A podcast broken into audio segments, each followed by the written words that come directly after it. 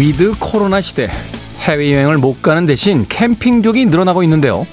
캠핑을 떠나보면 아 삶이 이렇게 단순한 거였구나 하는 생각이 들곤 합니다. 먹을 준비하고 먹고 이야기하고 자고 일어나서 또 먹을 준비하고 먹고 이야기하고 자고 그렇게 지내다 보면 엉켜있던 생각도 단순해지면서 그 틈으로 이런 것들이 들어오죠. 초여름의 냇물 소리, 텐트의 지퍼 소리, 목적 없이 부는 바람의 촉감, 소중한 사람의 웃음소리.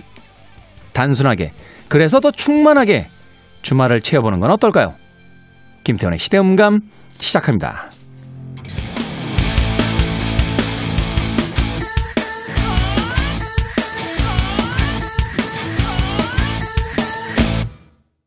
그래도 주말은 온다. 시대를 읽는 음악 감상의 시대음감 김태훈입니다. 백화점이나 마트들이 발표하는 매출 보고서들을 보면요.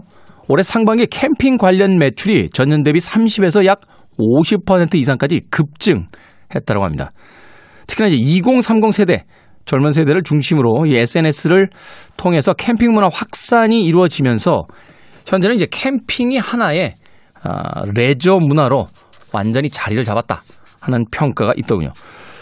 사실 자연과 벗한다는 거 어, 우리가 이번 위드 코로나 시대를 통해서 다시 한번 생각해 보게 된 것이 아닌가 하는 생각이 듭니다.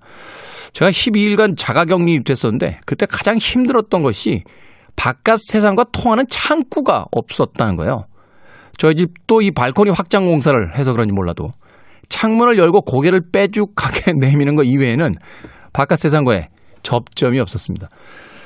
예전에 우리가 살았던 단독주택이라는 주거의 형태, 물론 지금도 단독주택에 살고 계신 분들이 많겠습니다만 대부분이 아파트에서 살고 있다는 것을 생각해 본다면 작지만 조그만 정원이 있는 하다못해 꽃을 심을 수 있는 화단이라도 있는 그 단독주택의 주거 형태가 이 위드 코로나 시대에는 훨씬 더 우리들에게 평화로운 어떤 안정을 주는 게 아닌가 하는 생각이 들었습니다. 그렇죠. 사각형으로 만들어진 그 꽉 막힌 박스 안에서 사는 것보다는 한 줌이 될지언정 저보다 흙을 밟을 수 있고 세상과 나의 어떤 중간의 완충 지역, 안전 지역을 가질 수 있는 그 단독 주택의 정원이란 공간은 도심 속에서의 작은 캠핑 같은 공간이 아닐까 하는 생각 해보게 됩니다. 그래서 저는 캠핑은 못할 것 같아요. 어, 하시는 분들 보니까 도착해서 한 1시간에서 2시간 동안 텐트 치시고요. 예, 물기로 오시고 밥하고 네, 또 설거지하고 그것만으로도 하루를 완전히 보내게 되는데 또 한편으로 생각해 보면 그런 단순한 행위들을 반복하면서 복잡했던 머릿속을 조금 깔끔하게 정리하는 것은 아닐까 하는 생각도 해봤습니다. 뭐 그런 것은 각자의 기호이자 취향의 차이니까 제 취향을 여러분들께 강요하진 않겠습니다. 주말에 어딘가에 캠핑 떠나 계신 분들 뭐 도시에 계신 분들도 함께 한 시간 동안 김태현의 시대음감 즐겨주시길 바라겠습니다. 김태현의 시대음감, 시대 이슈들 새로운 시선과 음악으로 풀어봅니다. 토요일과 일요일, 일라디오에서는 낮 2시 5분, 밤 10시 5분 하루 두 번 방송이 되고요. 한민족 방송에서는 낮 1시 10분 방송이 됩니다. 팟캐스트로는 언제 어디서든 함께 하실 수 있습니다. 토토의 음악입니다. Simple Life.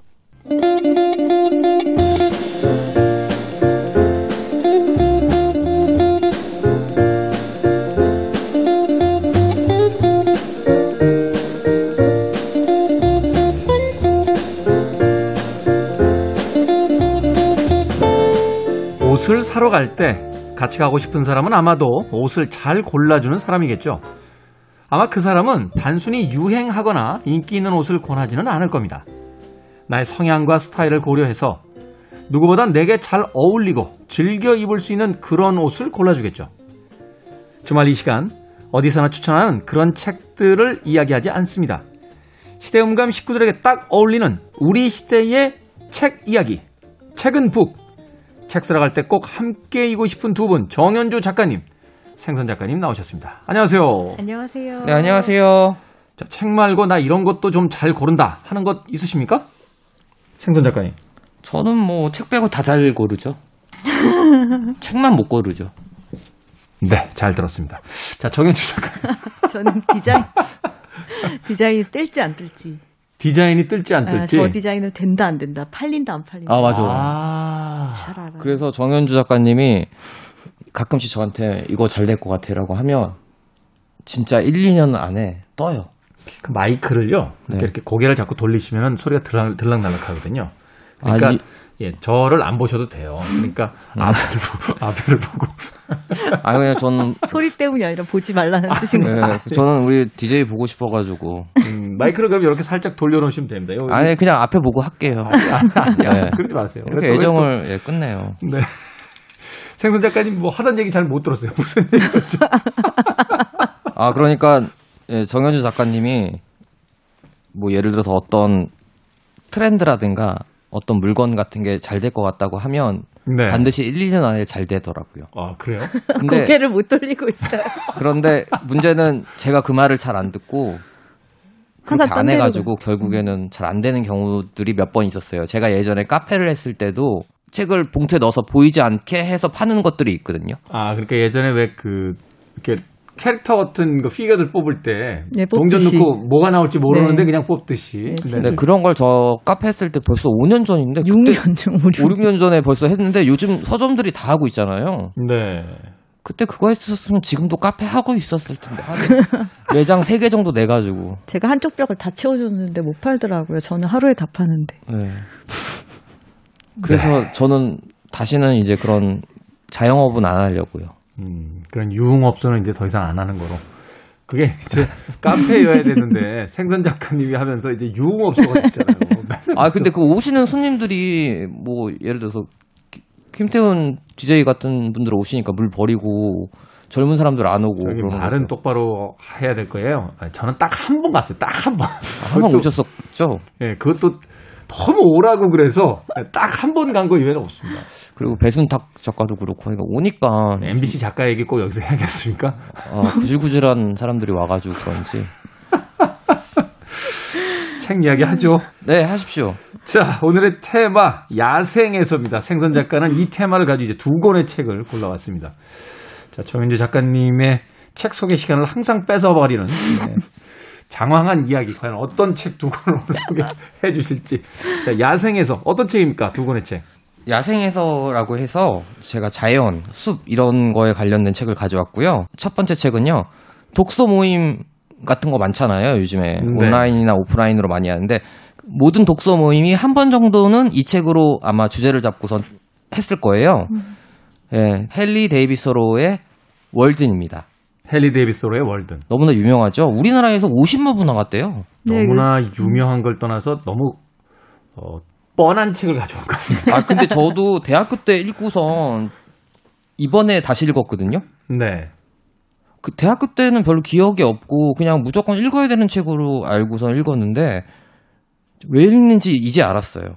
음. 그러니까 제가 이번에 새롭게 알게 된 게 이게 이 월든이라는 게 월든이 숲 이름이잖아요. 월든 호수가 숲이잖아요. 있는 그 이제 숲 네. 이름이죠. 네, 이제 그 월든 숲에서 이 헨리 데이비스로가 이제 머물 이제 직접 호숫가에 집을 지으면서 오두막을 사는 과정. 네, 오두막이라고 하죠. 한 2년 정도 살았죠? 네. 네. 저는 평생 산 줄 알았어요. 근데 두- 무슨 2년 쓰고선 책을 내요? 아, 자기는 석 달 갔다 오고도 여행책 쓰고. 아, 저는 여행책이지만 이거 무슨 대단한 진리 그리고선 페이지 수도 552페이지예요. 이 책 두껍죠. 네, 제가 그때 항상 말씀드렸잖아요. 심지어는 거기서 이제 아침부터 저녁까지 계속 산 건 아니고 일 있으면 또 읍내도 나갔다 왔어요. 네, 그리고 뭐 중간 중간 하버드 대학교 가가지고 강연도 하고 그 다음에 뭐 사회 운동도 하고 그랬더라고요. 그래서 저는 좀 약간 배신감 느꼈어요. 그래서 이제 이 챕터들을 보면 숲에서 혼자 살아가면서 하는 사색적인 이야기인데 네. 이게 그냥 혼자만의 그런 사색이 사유나 이런 것들이 아니고 약간 사회를 숲에서 바라보는 그런 관점으로 쓴 책이에요. 그러니까 문명이라든지 인간 사회에 대해서 그 성찰하는 이야기잖아요. 그리고서 그것들을 떠나서 생존할 수 있을 것인가에 네. 대한 어떤 고민들을 실제 어떤 자신의 삶의 실험을 통해서 이제 보여주는 책이고. 네. 이제 뭐 결론은 자연은 아름답다. 그리고 사람들은 불친절하다. 음. 뭐 이런 식이고 사실 우리가 가진 것 생각하는 것보다 가진 게 없어도 살 수 있다. 그러니까요. 뭐이 책에 쓰여지는 그 문장은 아닙니다만 책을 읽고 나서 떠올랐던 문장 중에 하나가 모든 걸 잃고 나서야 아, 그것들이 실제로 내 삶에 별로 필요 없다는 걸 깨달았다. 뭐, 뭐 이런 이런 내용이잖아요. 그래서 제가 또 이 관련된 책 여기 보면 또 요즘에 이런 책들이 많이 나오잖아요. 나는 어디서 살았으며 무엇을 위해 살았는가라고 해서 헨리 데이비소로가 지음인데 사실은 이거는 이 안에 담겨 있는 내용들은 다 헨리 데이비드 소로가 낸 책들에서 좋은 문장들만 음. 뽑아가지고. 해석을 한 책이에요. 뭐 예를 들어서 많아요. 장자의 말, 음. 니체의 말 이런 것들이 있거든요. 이런 책은 다 뭐라고 해야 될까? 편한 거죠. 읽으면. 그러니까 그 책은 지금 방금 소개해 주신 책은 말하자면 이제 헨리 데이비드 호로가 따로 쓴 책이라기보다는 그의 어떤 저서들 중에서 어떤 문장들을 이제 추려서 이제 편집을 해서 이제 낸 책이라는 거예요. 네, 그래서 여기 부제가 월든에서 시민 불복종까지 음. 헨리 데이비드 소로의 명문장. 사실 그렇죠. 해리 데이비스 호로라고 하면 이제 시민 불복종 먼저 읽고 그다음에 월든 읽으면 다 읽었다 이렇게 그렇죠. 이야기하는 건데. 네, 이제 시민 불복종 운동 같은 경우에는 이제 멕시코하고의 전쟁하면서 그때 이제 이제 불복종 운동을 한 건데, 근데 제가 이거 불복종 운동 해가지고 뭐 세금 안 내고 막 이런 것도 했었잖아요, 운동 같은 거. 그래도 굉장히 오랫동안 또 감옥에 갔다 온 줄 알았거든요. 네. 하루가 있었습니다. 오전에 가, 잡혀가서 그 다음 날 오후에 나왔습니다. 네, 그래서 저는 아, 이 사람은 자기가 있었던 일에 대해서 굉장히 장황하게 이야기, 의미 부여를 하면서 쓰는 재주가 있다라고 생각했거든요. 왜냐면 월든 같은 경우도 겨우 2년 살았어요. 음. 2년도 뭐 온전히 산 건 아니니까. 네. 근데 2년 살았는데, 그리고 보면 중간중간에 보면 자기가 썼던 돈 같은 거 있잖아요. 뭘 발견했던 그런 리스트도 있어요. 음. 따지고 보면, 그러니까 장수만 채운 거죠. 근데 이걸 거꾸로 생각해 볼 수도 있지 않습니까? 불과 2년밖에 안 되는 기간 동안 그 월든 호숫가에 이제 머물면서 어떤 삶의 전체를 어떤 그 통찰하는 어떤 사유를 만들어내고 그 안에서 그것을 통해서 이제 고전이 된 작품을 써내려갔다 하는 것은 예전에 왜 이런 거 있잖아요. 내가 미국에서 10년 유학을 했는데 어, 이렇게 이야기하시는 분들 계신데 공부 잘하시는 분들한테 이야기 들으니까 그렇게 오래 하면 안 된대요. 빨리 학위 받고 와야 되는데 그렇게 오래 계신 거는 학위가 안 나와서 그런 경우가 되게 많다.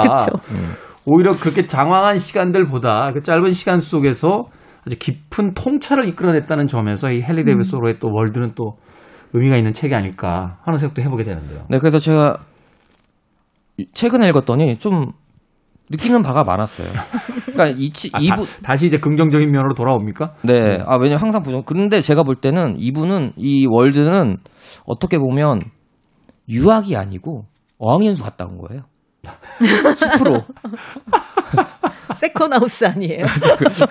아무튼 근데 여기서 다루고 있는 주제가 뭐 부자, 뭐 숲의 경제야 뭐 이런 식으로 나오거든요. 근데 이런 사상들이 지금에 와서 많이 이제 영향을 끼치는데 이 중에 하나가 아까 전에 그 소로가 했던 글 중에서 뭐 가장 유명했던 말 중 그거 있었잖아요. 뭐였지? 이거 안 가지고 있으면 나중에는 결국에는 나, 내가 필요 없었다는 말 있잖아요. 그게 이제 미니멀리즘하고 연관되기도 음, 네. 하고요.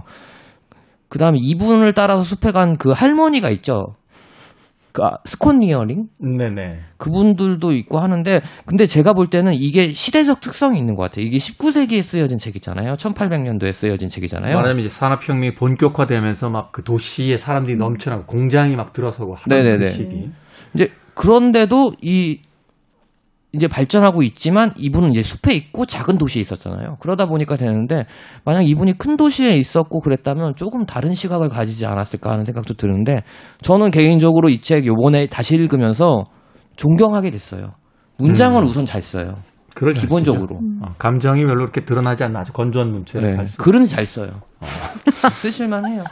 천하의 헨리 데이비스로에게 글은 잘 쓴다라고 우리 생선, 네. 생선 작가가 이야기를 해주셨습니다.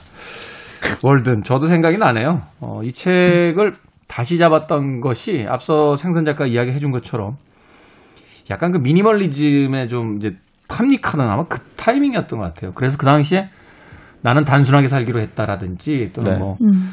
특정 어떤 기업의 그 이제 이름을 빌려다가 뭐 땡땡 양품으로 살아보기 음. 뭐 이런 것들도 있었고 일본 쪽에서 또 굉장히 유행이었고 그렇죠.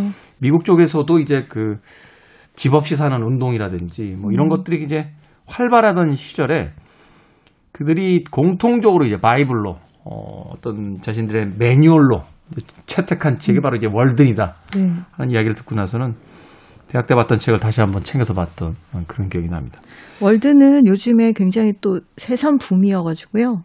많은 출판사에서 아주 다양한 판본을 내고 있는데 저작권이 해결이 됐군요. 네. 네, 이제 4, 5, 70년이 지나셨군요. 옛날에 좀 못생겼었잖아요. 네. 엄청 이분 완전 산적처럼 생겼잖아요. 아니 아니 사람 말고 아, 책이 책, 책. 야, 책이 아 맞아. 맞아. 여기 헨리 데이비스로한테 지금 산적처럼 생겼다고요? 수능 이렇게 나가지고 아주 다양하고 아름답고 약간 미니멀리즘이나 자연의 느낌을 내는 판본들이 굉장히 한꺼번에 쏟아져 나오고 근데. 요번에 나온 책들 되게 예쁘더라 예쁘죠? 예쁘더라고요. 음, 예쁘게 나왔어요. 예전에 제가 가지고 있는 건 그 녹색인가요? 아 저도 예, 예. 투박하게 녹색인데 생긴. 투박하게 생긴 네. 수- 이렇게 그냥 아예 네. 직관적으로 그려져 네. 있던 음. 그런 판본으로 기억을 하고 있는데 그렇군요. 헨리 데이비드 소로의 월든. 음. 왜 이런 책들이 베스트셀러가 되는지에 대해서 다시 한번 생각해 봐야 되지 않나 하는 생각 해봅니다. 자, 생선 작가의 테마는 야생에서인데 그 첫 번째 책으로 이제 헨리 데이비드 소로의 월든 소개해 주셨고요. 다음 책은 어떤 책입니까? 예, 다음 책은 인간의 그늘에서라는 책인데요. 제인 구달이 쓴 침팬치 이야기예요. 두 권 다 너무 뻔한 거 아닙니까? 근데 월든은 많이 읽어보셨을 것 같은데 제인 구달 이 책은 읽어본 사람 별로 없을걸요? 저 울었어요. 그치? 아, 그래요? 어, 되게 슬프던데요. 아, 정효주 작가님이 책을 많이 읽었으니까 보통 일반 사람들은 제인 구달 이름만 알지 우리나라에 제인 구달 길 있는 거 아세요? 제인 구달 길이 있어요? 네, 우리나라에 왔을 때 어떤 지방에 있는 도시에서 헌정했어요. 그러니까 철학자의 아. 길처럼. 네. 근데 저는 이 책을 읽으면서 느낀 게 뭐냐면 이 제인 구달이 참 여러 가지 책을 썼어요. 뭐 희망의 이유, 제인 구달의 생명의 사랑의 십계명, 그다음 뭐 제인 구달 이런 책이 있는데 대부분이 그 환경 보호에 관련된 에세이예요. 그렇겠죠? 근데 이 인간의 그늘에서는 제인 구달 책에서 가장 학구적인 책이라고 할까? 음. 그러니까 이분이 이제 1934년생이거든요. 영 국 런던에서 태어나가지고 23살에 이제 케냐로 음. 옮겨갔다가 네. 그 다음에 이제 탄자니아로 가면서 그- 그 탄자니아에서 이제 본격적으로 이제 심패치를 관찰하면서 처음으로 이제 연구를 한 결과물을 이 인간의 그늘에서라는 책으로 이제 발매를 했죠. 근데 저는 이 책을 읽으면서 느낀 게 뭐냐면 실력 있는 인간이 운까지 좋으면 어떻게 되는지 보여줍니다. 잠깐만요. 이 책의 내용이 저도 얼핏 예전에 읽었던 기억이 나는데 그런 내용이었습니까? 그러니까 왜냐면 초반에는 어떻게 해서 이분이 탄자니아에 있는 그 곳에 가서 이제 침팬치를 연구하게 됐는지의 과정이 나와요. 네. 운이에요. 그러니까 운이라고. 이분이 공부를 잘했거나 음. 전공자도 아니에요. 그렇죠. 전공자가 아닌 건 저도 그냥 아프리카에서 살고 싶었고 막연히 그러다가 우연한 계기로 어떤 후원자를 만나서 아프리카에 있는 박물관에서 일하게 됐어요. 네. 그런데 이제 그 연구를 하려고 보내려고 하는데 아무도 안 가려고 해요. 어. 그 왜냐면 너무 낙후됐고 그 당시만 해도 그런 좀 정치적으로도 그렇고 그 사회 기반 시설이 너무 낙후됐으니까 아무도 안 가려고 하고 갔다가도 금방 왔는데 이때 이분이 손든 거죠. 제가 한번 가보겠습니다. 막 이런 식으로 있잖아요. 선생님 눈이 와요. 뭐 이런 거 있잖아요. 그런 식으로 해서 제인구달 여사가 이제 간 거죠. 근데 제인구달 여사가 이제 그렇게 해서 가게 됐어요. 근데 사실 우리도 막 그런 이거 들으시는 분들 중에 꿈 가진 분 중에 모험가 되고 싶다. 예를 들어 내셔널 지오그래피에 가가지고 거기에 탐험대에 참여하고 싶다라고 꿈을 가지신 분들 많은데 그 꿈을 이룬 분들은 0.0001%도 안 되잖아요. 근데 이분은 정말 운 이 좋아서 거기에 그 사람이 있었고 근데 물론 그 실력도 가지고 있는데 전공자는 아니었지만 그러니까 뭐라 그럴까 뜨거운 진념과 그 다음에 관철력이 좋은 거예요. 운도 운이지만 용기 아닙니까? 용기? 그렇죠. 아, 그렇게도 볼 수 있네요. 용기도 있으면 어떻게 되는지 보여줍니다. 운과 용기, 실력. 이 세 가지가 갖춰지면 인간이 풀린다고 보는데, 근데 저는 되게 수도자 같은 생활을 했을 거라고 생각했거든요. 이 책을 네. 읽기 전에는. 왜냐면 항상 그런 이미지가 되게 많잖아요. 뭔가 철학자, 뭐 이런, 그 숲에서 혼자 살면서 만안경 하나로 특별한 그런 큰 기계 같은 거 가지고 있지도 않고 그냥 항상 만안경, 쌍안경만 가지고선 보는데 나중에 알고 보니까 할 건 다 하셨더라고요. 결혼도 결혼. 두번 하고 막 이런 식으로 이제 할 거 다 했더라고요. 아니 그 책, 그 내용이 인간의 그늘에서 이 책 과 어떤 연관성을 갖는 겁니까? 아, 그 이거는 앞에 나오는 썰이고요. 중간 중간에 네.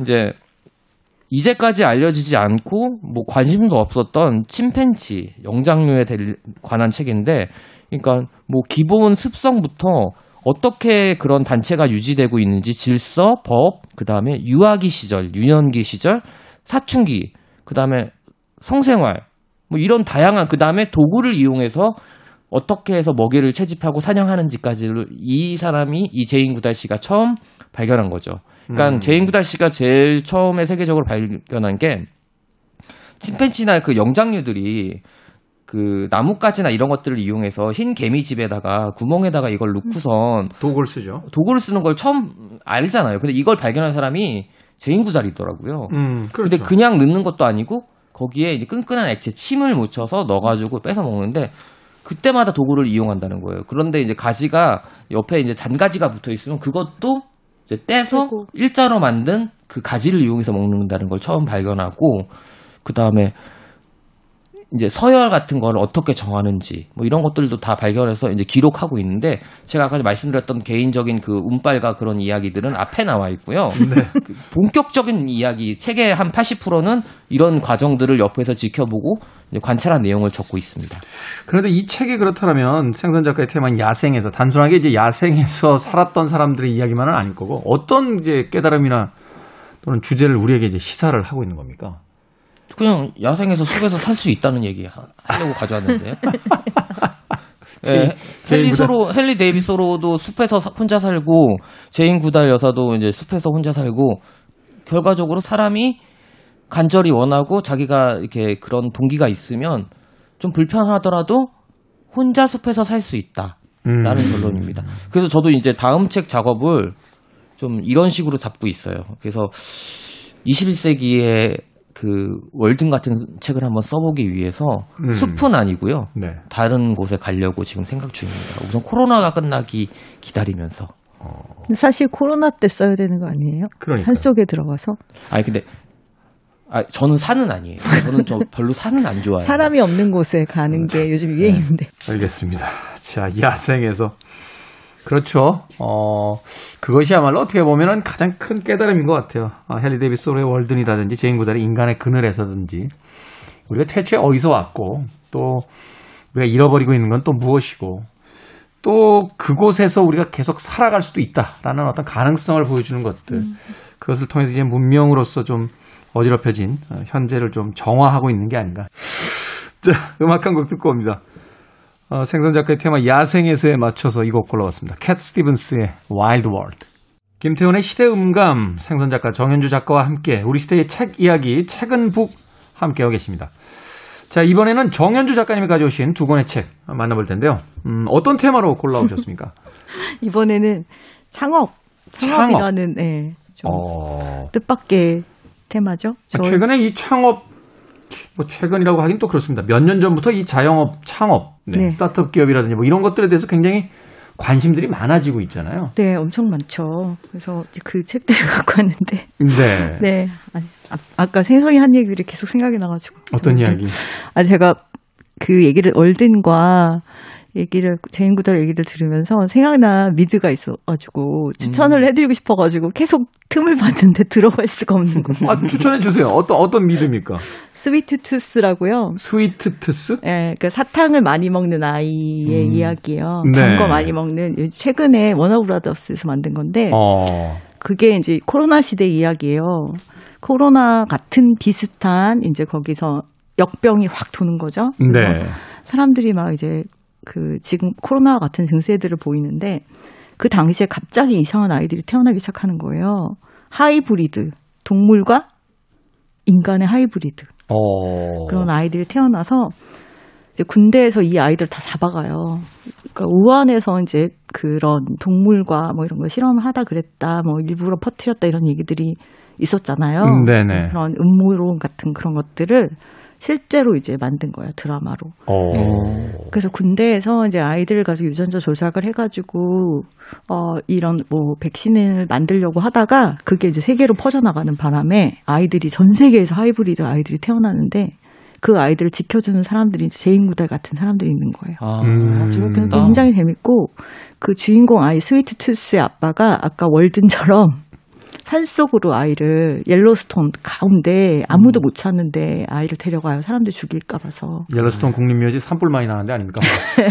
근데 그 한가운데 이 아이가 사슴뿔을 갖고 태어났거든요. 네. 그래서 자기 아이를 지키기 위해서 아버지가 음. 그 산속에 들어가 있는 그런 내용인데 요즘 세대, 요즘 시대의 이야기인 거죠. 코로나 시대의 이야기인데 되게 SF스럽기도 하고 유전자 조작 이야기도 많이 나오는데 보면서 제가 여러 가지 생각이 들어요. 그러니까 거기서도 뭐냐면 우리가 지구와 동물에게 함부로 했기 때문에 지금 이런 일들이 생긴 것이고 음. 동물을 우리가 보호해야 된다 그런 이야기들이 막 나와가지고 짧게 딱 들어가려고 했는데 너무 생선이 재밌게 얘기해가지고 말을. 못했네요. 아닙니다. 음, 네. 네 일단 스타트업 자영업 얘기로 돌아가면 자, 정현주 작가님의 테마 자영업 창업에 네. 대한 이야기. 네. 그 첫 번째로 소개해드리고 싶은 것은 글쓰기의 최전선이라는 은유 작가님의 책입니다. 글쓰기의 최전선. 네. 자영업을 제가 하고 있잖아요. 서점을 하면서 제가 느낀 것은 글을 잘 써야지 돼요. 뭐든지. 아니, 그러니까 작가가 아니더라도 예. 네. 그러니까 뭐 제안서라도 아니면 뭐 저희 같은 경우는 뭐 인스타그램으로 뭔가 사람들을 모을 때라도 뭐 상품을 팔 때라도 당연히 글을 잘 써야지만 이제는 자영업을 해서 성공할 수가 있어요. 그렇죠. 예. 네, 그래서 글을 잘 써야 되는데 어, 제가 이제 서점을 하고 싶어 하시는 분들이 너무 많이 오셔가지고 서점 창업 수업을 열었더니 다들 저한테 인스타그램 관리법, 뭐 사진은 어떻게 찍나요? 뭐 이런 것만 막 물어보시는데. 궁금하죠. 어. 네. 근데 저, 제가 가르쳐 드릴 수 있는 사안은 아니겠지만 글쓰기에 대해서는 얘기를 해드릴 수 있어서. 네. 음. 우리가 글을 쓸 때 여러 가지 글의 교본들이 있을 수 있는데 저는 은유 작가님의 교본을 이 책을 교본으로 해서 글쓰기 공부들을 같이 하고 그러거든요. 사실 이제 글쓰기에 관한 책들 많죠. 뭐 저도 좋아하는 책입니다만 로버트 맥키의 스토리부터 시작해서 네. 뭐 스티븐 킹의 유혹하는 글쓰기, 음. 뭐 마르가리트 듀라스의 그 고독한 글쓰기, 네. 뭐 이런 책들을 이제 주로 많이 네. 에, 그 읽고 이제 교본으로 삼게 되는데 음. 네, 이 얼마 전에 제가 뭐 어디서 봤더니 강원국 씨 대통령의 글쓰기를 쓰신 네, 분이 나오셔가지고 연설문을 네, 쓰셨던 한국에서 글을 가장 잘 쓰는 사람은 난 은유라고 생각한다. 음. 라고 얘기를 했어요. 근데 저도 은유 작가님을 굉장히 좋아하거든요. 그 이유가, 어, 이런 얘기가 여기 나와요. 작가가 되기는 쉬워도 작가로 살기는 어렵다. 그렇죠. 전업 작가로 산다는 게 쉽지 않죠. 네. 엄밀하게 말하면 작가라는 말은 명사의 꼴을 한 동사다. 작가는 행하는 자, 느끼는 자, 쓰는 자다. 보고 듣고 느낀 것을 언어로 세공하고 두루 나누면서 세상과의 접점을 넓혀가는 사람이다. 세상과 많이 부딪히고 아파하고 교감할수록 자기가 거느리는 정서와 감각과 지혜가 많아지는 법이니 글쓰기는 존재의 풍요에 기여한다. 이렇게 어. 말을 해요. 근데 네. 이분은 일단 저는 이 말이 너무 좋은 거예요. 명사의 꼴을 한 동사다. 음. 행동하지 않는 작가는 작가로서 좀 모자라다라는 얘기를 계속해서 하고 있어요. 그래서 시대 안에서 글을 써라.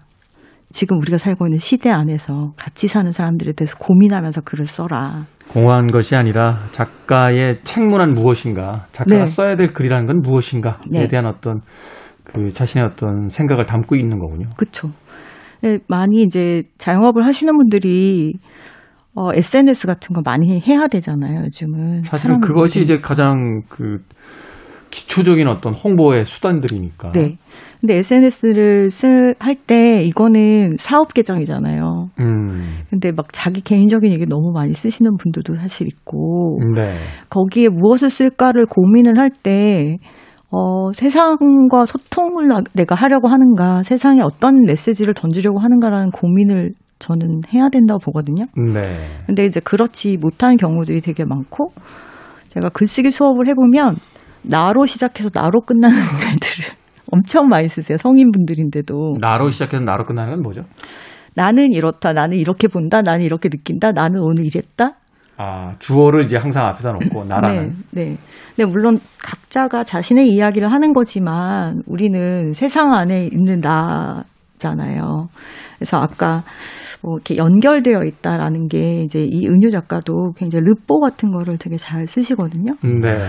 그래서 뭐 알지 못한 아이의 죽음 같은 것들 보면은 이제 비정규직으로 일하는 인턴 사원 같은 아이가 있었는데 청소년 인턴들이 있어요. 음. 그런 친구들이 이제 너무 힘들어서 스스로 목숨을 끊었을 때 그 아이의 이야기를 취재해서 글을 쓴다거나 굉장히 현실 참여적인 글을 쓰시는 분이거든요. 약간 그 조지 오웰 같은 스타일의 네. 그 르보에 대한 어떤 글쓰기들. 네, 네. 그리고 뭐 엄마로서 아내로서 이제 여성으로서 세상을 살아가는 것에 대해서 기록을 해도 싸울 때마다 투명해진다라는 제목으로 음. 글을 쓰셨는데 이렇게 근데 그 책을 여성분들이 보면 다 울어요. 저는 이제 뭐 결혼을 하고 아이가 있고 이런 상태는 아니어서 조금 다른 공감인 것 같은데 그런 상태에 계신 분들은 다 막 울고 공감하고 같이 화내고 막 하시거든요. 그런 공감을 끌어낼 수 있는 능력은 과연 어디에 있는가? 우리가 생각을 해보면 그것은 내 주변에 살고 있는 사람들과 내가 살고 있는 시대에 대한 고민이 담겨 있기 때문이라고 생각해요. 그래서 본인 한 명의 이야기를 써도 그 한 명이 사실은 그 시대의 어떤 아이콘이 될 수 있게끔 글을 쓴다면 그게 되게 좋은 글이 아닐까라는 생각을 하거든요. 결국 나로 시작해서 세상으로 나가거나 이제 세상에 대한 것들을 통해서 나로 돌아오는 네. 이제 그 과정 속에서의 글쓰기가 어디쯤에 위치하고 네, 네. 있다라고 이야기하는 거군요. 네. 어. 그래서 이제 그런 이야기부터 시작을 해가지고 글을 어떻게 쓰면 좋은가에 대한 이야기들까지 다 들어있는 책이어서 제가 많이 추천하는 책이에요. 모든 자영업에는 글쓰기가 필요하다. 네, 진짜 필요합니다. 네, SNS라든지 뭐, 뭐 음. 사실은 뭐 사진을 중심으로 한다라는 이야기를 합니다만 생각해 보면 글이 필요 없는 곳은 없잖아요. 그쵸. 어, 말하자면 상품 소개 하나를 할 때도 하다못해 메뉴판 하나를 이렇게 써 나갈 때도 네. 참 이 글이라는 것이 참 중요하다라는 생각을 해보게 되거든요. 그 맞아요. 어떤 문학적 표현에서도 그런 것을 본 적이 있는데 그게 문체는 얼마나 건조한지 동네 어귀에 있는 하나의 메뉴판 같은 글이었다. 뭐 이런 이런 문장을 본 적도 있었는데 정말 그러네요. 어, 한 줄의 유려한 문장이 사람들의 마음을 움직일 수 있다라면 그쵸. 자영업을 하시는 분들 그것이 뭐 세탁소일 수도 있고 조그마한 슈퍼일 수도 있고 또는 뭐 서점이라든지 또 다른 공간일 수도 있는데 자기 자신을 드러내는 데 있어서 글이라는 것이 얼마나 중요한가 그쵸. 그 이야기를 또 해주시는 것 같습니다. 저는 제일 중요한 게 여기서 태도라는 글쓰기는 태도의 문제다라는 게 굉장히 저는 좋았어요. 네. 그러니까 어, 글을 쓴다고 해서 달라지는 건 아니지만 삶이 완전히 달라지는 것은 아니지만 삶이 나빠지는 것은 막을 수 있다.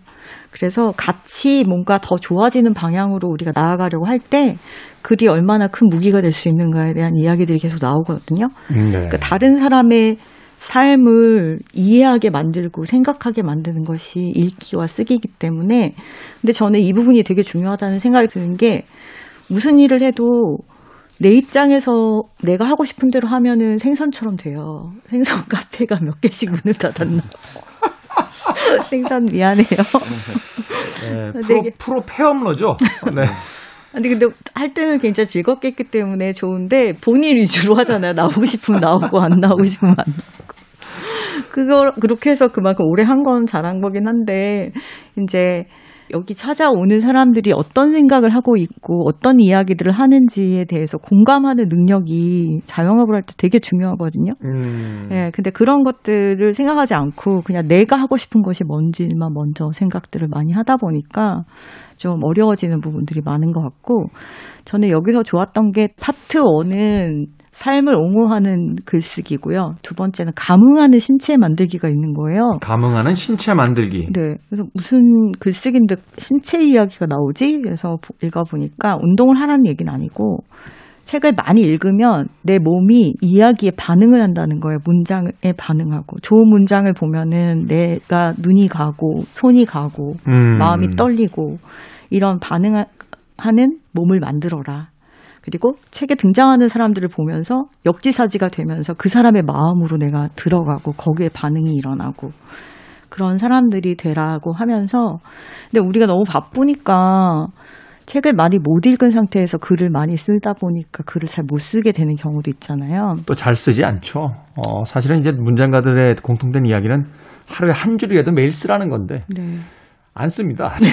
저부터도 일단은 어, 한쪽의 직업이 글 쓰는 것인데도 불구하고 잘 쓰지 않게 되는 경우들이 있는데. 네, 그래서 시를 읽으라고 추천을 해요. 음. 시를 매일 읽고 소리 내서 특히 읽으면 이게 몸 안에 쌓여서 문장들도 쌓이고 태도들도 쌓이고 뭔가 보이는 것을 다르게 볼 수 있는 눈을 가질 수 있으니까 그렇게 하라고 하고 여기서 멋있는 문장이 나와요. 누군가 육성으로 시를 읽을 때 잠시 우주의 기운이 그에게로 쏠린다. 우주의 기운 좋지 않아요.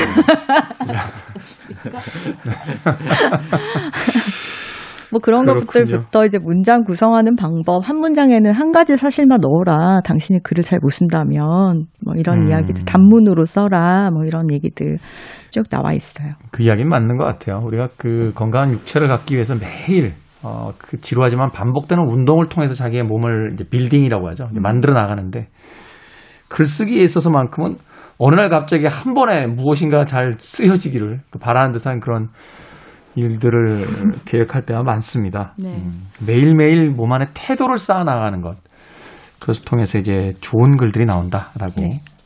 글쓰기의 최전선 네, 은유 작가의 책 네. 소개를 해 주셨습니다. 또 한 권의 책 좀 간단하게 좀 네. 소개를 해 주신다면. 이 책은 꿈의 서점이라는 책이고요. 네. 이 책을 가지고 온 것은 무슨 일을 하든 우리가 창의력을 가져야 된다는 건데 사실 그러지 못해 가지고 서로 서로 베끼다가 망하는 케이스들이 굉장히 많이 있잖아요. 그렇죠. 옆집 거 베끼고 네. 이집 거 저희 가서 베끼고. 네, 원조 참 원조 진짜 원조 막 이런 식으로 나오고 방송도 저는 방송도 만만치 않잖아요. 서로 막 베끼고 그렇죠. 최근에 TV 틀면은 뭐 먹는 거 아니면 예, 다 이제 노래하는 거. 네. 뭐, 뭐 그렇습니다. 네. 그렇게 되면은 원조부터 다 같이 망하는 수가 있어요. 지루해져가지고 대중은 금방 식상해하기 때문에. 음, 네. 네, 그냥 여기 그래서 좀 창의력을 가져라, 베끼지 말고 너만 할 수 있는 걸 좀 해봐 해보자 이런 이야기들을 많이 하는데요. 여기 나오는 서점들을 간단하게 소개만 해드릴게요. 일단 게쇼쿠 서점이라고 일본 책인데 네. 게쇼쿠 서점은요 죽은 자를 위한 추천 도서를 파는 서점이에요. 죽은 자를 위한 추천 도서요? 네, 그그뭐 납골당 이런 데 갈때 네. 그분을 위해서 추천책 같은 거를 이렇게 가져갈 수 있게 추천 도서를 그래서 그 고인에 대한 이야기들 들어줘요 듣고 네. 그거에 맞는 책을 골라드리는 아 그분에게는 이런 책이 어울릴 것 같습니다라고. 네, 네 그러다 보면 이제 그분이 돌아가신 분의 장서들을 구경도 하게 되고 뭐 그런 이야기들이 아. 나오고 또 이제 폭스 고엔지라고 고엔지에 있는 서점인데 이거는 손님이 주문을 해요. 나는 이런 이런 이런 내용의 소설을 써주세요. 나는 좀 그런 거 보고 싶은데 그런 소설이 없, 없다. 없다. 음. 써주세요. 그러면은 써주는 거예요. 대필 작가들을 불러가지고. 아, 그래서 그 소설이 완성되면 팔아요. 그런 아 서점. 특이하네요. 어, 서점도 있고 그 다음에 매장 곳곳에 숨어 있는 다락방이 있는 곳이 있어요. 그래서 닌자 서점이거든요, 여기는요. 그래서 닌, 닌자 서점. 네, 그래서 박 이렇게 족자 같은 게 붙어 있는데 그거 들추면 뒤에- 들치면 그 안에 이제 방으로 들어갈 수 있는 입- 입구 같은 것들이 곳곳에 숨어 있는 거예요. 음. 어디에 그게 있는지는 잘 몰라요. 주인이 알려줘야 돼요. 네. 그 어떤 어디는 열면 다락 같은 게 있는데 거기에 막 방석이 쌓여 있는 거예요. 그러면 주인이 그 방석을 꺼내주면 그걸로 싹 들어가면 거기에 나만의 아지트 같은 작은 공간들이 있는 음. 그런 약간 특이한 서점들이 있어요. 그다음 전자책이 있는데 우리 전자책이 편하면서도 좀 별로인 게 있잖아요. 물성이 없고 이렇게 넘기는 맛도 없고. 사실은 이제 종이책을 읽어 나갈 때 가장 행복한 건 그 장수가 이제 점점 줄어들면 음. 예, 이렇게 뿌듯해지잖아요. 두꺼운 그쵸. 책을 읽다가 아 주- 중간 이상 넘어가고 있어 막 이러면서 이제 음. 잡아보면 읽어온 페이지가 이제 남아 있는 페이지보다 더 많을 때. 네. 근데 그 전자책을 실물처럼 보이게 만드는 VR 서비스 어. 아, 그런 것을 하겠다. 그리고 음. 책방 열차라고 해서 이제 우리가 하이쿠의 창시자라고 하는 바쇼가 있잖아요. 바쇼. 바쇼는 워낙에 보- 방랑 생활을 많이 했어요. 그래서 일본에 가면은 바쇼 투어가 있거든요. 일본 네. 전역을 다니게 되는 투어인데 그거를 열차로 만드는 거예요. 바쇼 투어를. 아. 그래서 열차를 타고 가면서 그 승객들이 하이쿠 대회도 열고. 아, 그 안에서. 네, 네. 하이쿠 낭독회도 하고. 이게 그러면- 일본의 어떤 정형 시잖아요. 네네 그렇죠. 굉장히 짧게 한 줄로 끝나는 그런 시들인데 그런 책방 열차가 있는 거예요. 그리고 서점 안에 비밀 서점도 있어요. 이렇게 막 벽면 여기도 마찬가지로 벽면이 있는데 그냥 벽인 것 같아 쓱 열리는 거예요 그래서 제가 이제 연락을 해가지고 나 이런 책 사고 싶은데 이렇게 하면은 벽면을 열어주면 거기 들어가서 개인 상담도 하고 책도 받는 뭐 그런 음. 곳들이 있는 서점들이에요. 우리가 알고 있던 이제 서점의 모습에서 벗어나서 네. 어떤 새로운 아이디어를 가지고. 그러니까 우리가 왜 그런 이야기 하잖아요. 그 서점을 이렇게 열면서 아, 요새 사람들 책을 안 봐. 라는 생각들만 하게 되는데 그런 게 아니라 네. 과연 독자들은 무엇을 원하는지 또 음. 어떤 방식으로 이 서점을 또 어, 새로운 컨셉으로 잡았을 때 많은 사람들이 이 서점을 찾아올지에 대한 네. 창업에 대한 진짜 아, 네. 책이라고 볼 수 있겠네요. 그래서 제가 이 책을 이제 교재로 해가지고 다 말씀드리고 꼭 읽어오세요 그러는데 많은 분들이 이제 여기 주소가 나오거든요. 서점 주소가 나오고 막 아무리 찾아도 안 나온다는 거예요. 구글 맵에. 네. 근데 맨 뒷장에 비밀이 있어요. 아, 거기까지만. 네, 거기까지만 할게요. 근데 꿈의 서점입니다. 네. 꿈의 서점. 어쨌든 세상에 없는 것을 만들려는 음. 그런 생각들이 좀 우리를 좀 더 나은 세상으로 만들어 가지 않을까라는 얘기를 하고 싶어서 이 책을 가지고 왔어요. 그렇죠. 어, 잘 되는 데는 이유가 없어도 안 되는 데는 이유가 있다는 음, 이야기도 있는데 말하자면 세상에 없던 것들을 만들고자 하는 그 태도 속에서 어, 새로운 어떤 창업의 또 아이디어가 있을 것이다. 네. 라는 주제를 가지고 꿈의 서점, 자영업 창업에 대한 테마로서 두 번째 책으로 정현주 작가님께서 소개를 해 주셨습니다. 오늘 생선 작가님과 또 정현주 작가님과 함께 책은 북 각자의 테마를 통해서 두 권씩의 책 소개받았습니다. 오늘 두 분 감사합니다. 감사합니다. 네, 고맙습니다. 저도 인사드리겠습니다. 아, 자영업 창업에 대한 이야기 듣다 보니까 이 곡이 떠올랐습니다. 홀앤오츠의 You Make My Dreams Come True 들으면서 인사드립니다. 지금까지 시대음감의 김태훈이었습니다. 고맙습니다.